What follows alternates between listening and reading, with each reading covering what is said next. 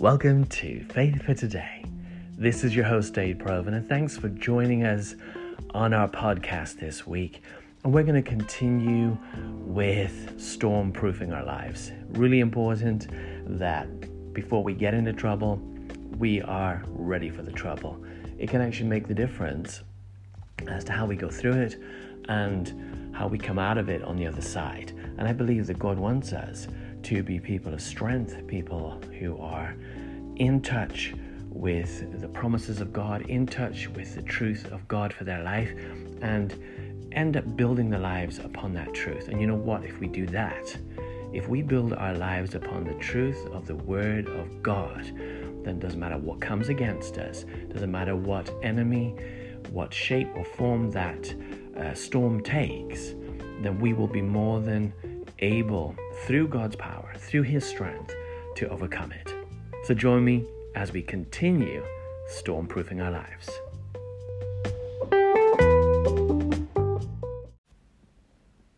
On last week's podcast, we were looking at Paul once again on board the ship in the storm in Acts 27. And we saw how, in the midst of what was an uncontrollable situation, God was still in control. And it is good to know, in reality, not just in um, like hope that God's in control, but to have that embedded in our spirit. This concept that everything is working together for our good. And that can be even bad things. And sometimes, as people, we can find that hard to get around that even the bad stuff that we go through in life um, can be and is being used by God for our ultimate good. And sometimes we can be in situations our own making, our own creating. Let's face it, we all make mistakes. We do things that get us off track. Um, if you think about even you know some of the greats of the Word of God, if you think about Abraham, for example, Abraham was a man who really loved God, uh, had left everything that he had known as a person, uh, his job as an idol maker in Ur of the Chaldees. You can read the story in Genesis about Abraham. And this man's story is filled with um, moves of faith towards God.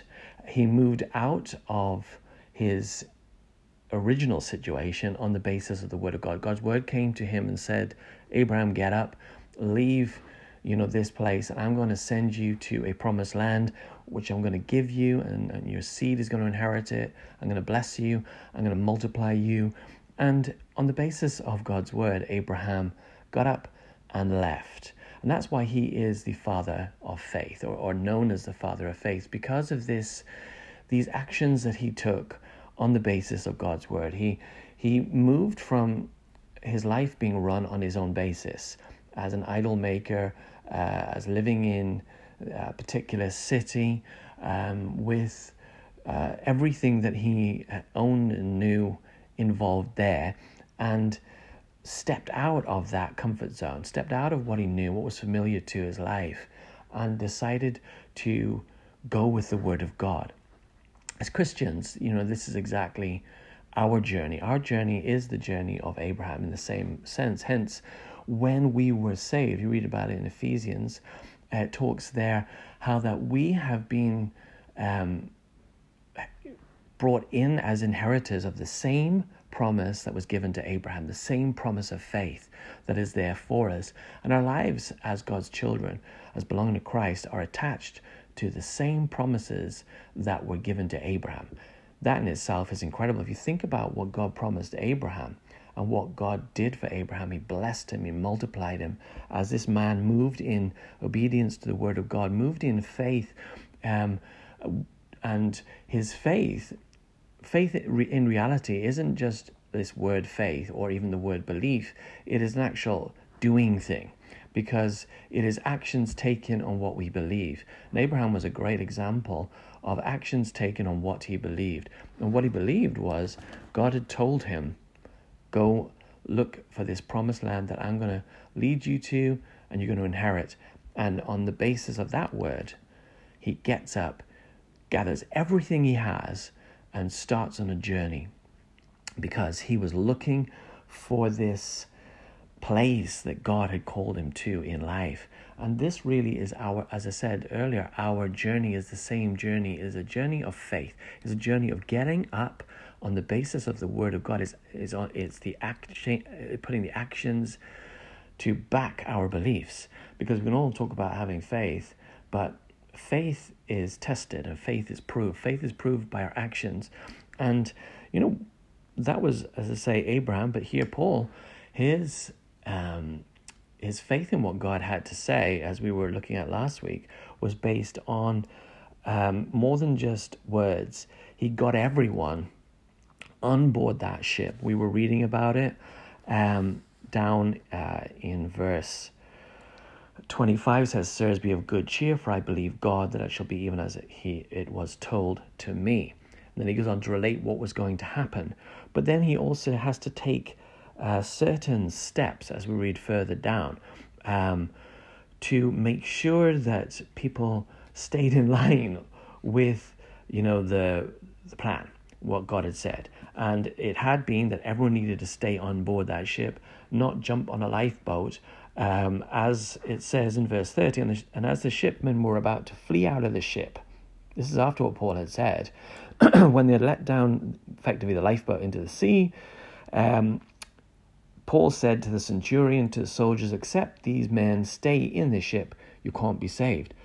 And here we again, it shows the the impact that the word of God was having in that circumstance. Everyone was in chaos, everyone was in confusion, the storm was living and real around them. It seemed the logical thing, you know, you got a lifeboat, perhaps we need to get in it. Your modern day ship, you know, if someone came to you, you know, perhaps it was sinking, and don't get in the lifeboats, everyone um, stay on board the ship, and you're going to be saved if you stay on board the sinking ship. I think all of us might have had, have a few qualms. You know, Titanic. Everyone, anyone seen that movie? You know, if it had been said, "Oh, you stay on board that ship and don't get in your lifeboats."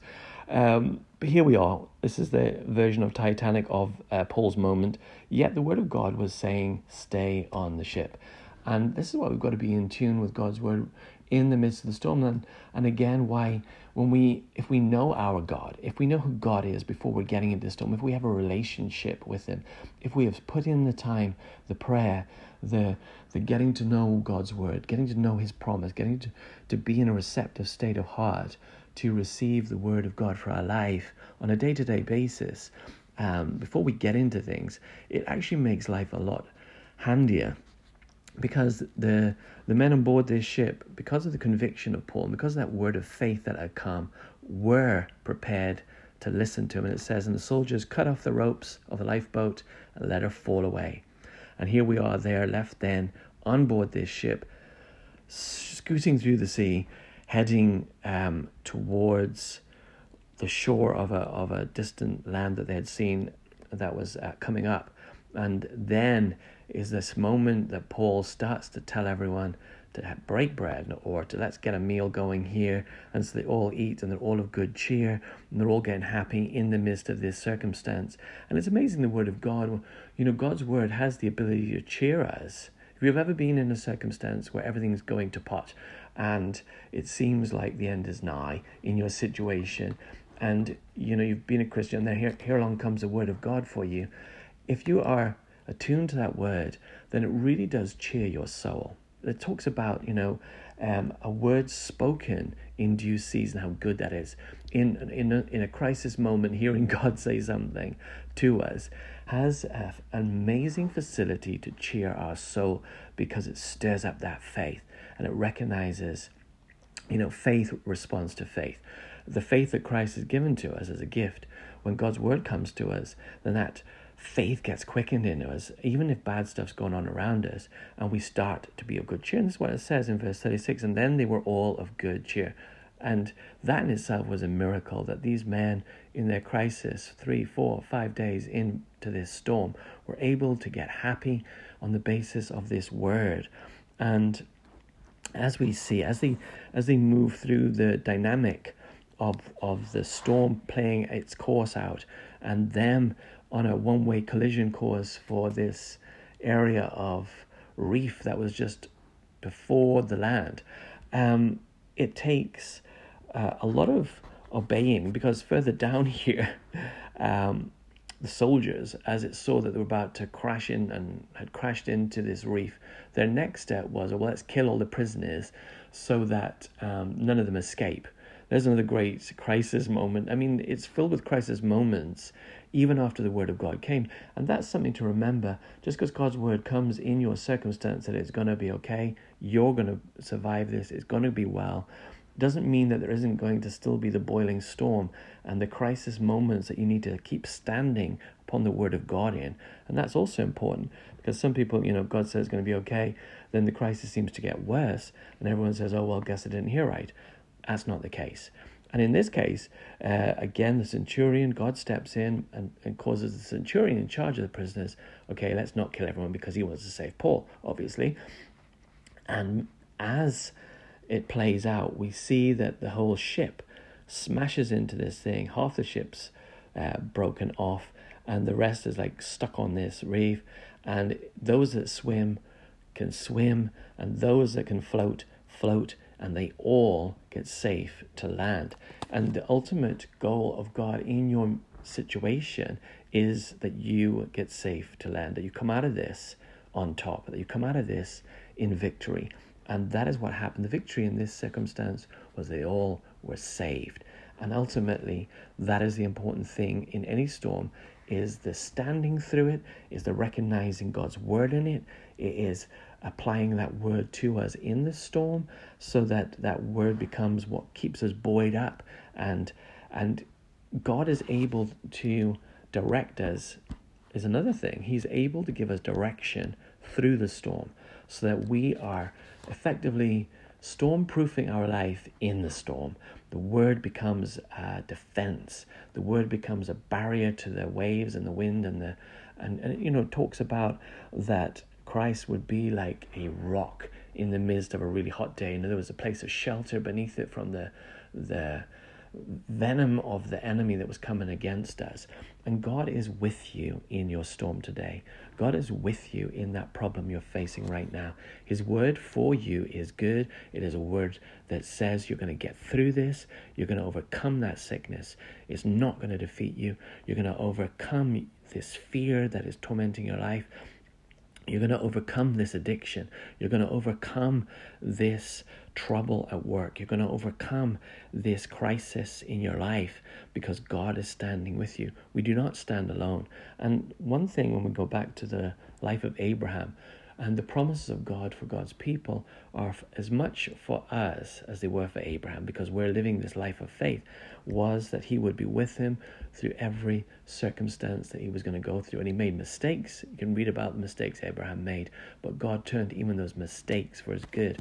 And even in our mistakes that create a storm, God is directing us on a pathway to success out of it. We're going to come out of it stronger. We'll come out of it with the experience and more knowledge that God is with us in it. Life is a battlefield. Life is a place where storms happen. And we need to be strong in the Lord and the power of his might. And we do that by getting this relationship right with God, getting a one on one personal experience of him, of his spirit, of his word and and having this living relationship and that's important we want to come close to God and God will come close to us. That's His word. That's also a promise. Draw near to me, I will draw near to you. If your heart wants to get close to God, so you come into this place where you know Him and that He's going to be that reason that you are safe in the midst of life, then He will also draw near to you.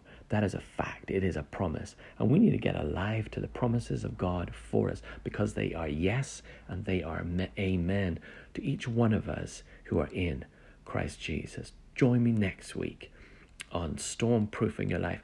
There's so much more to tell. We're going to see how God takes us from this feeling of not having any protection in our crises, in our in our circumstances, to knowing that God is truly with us.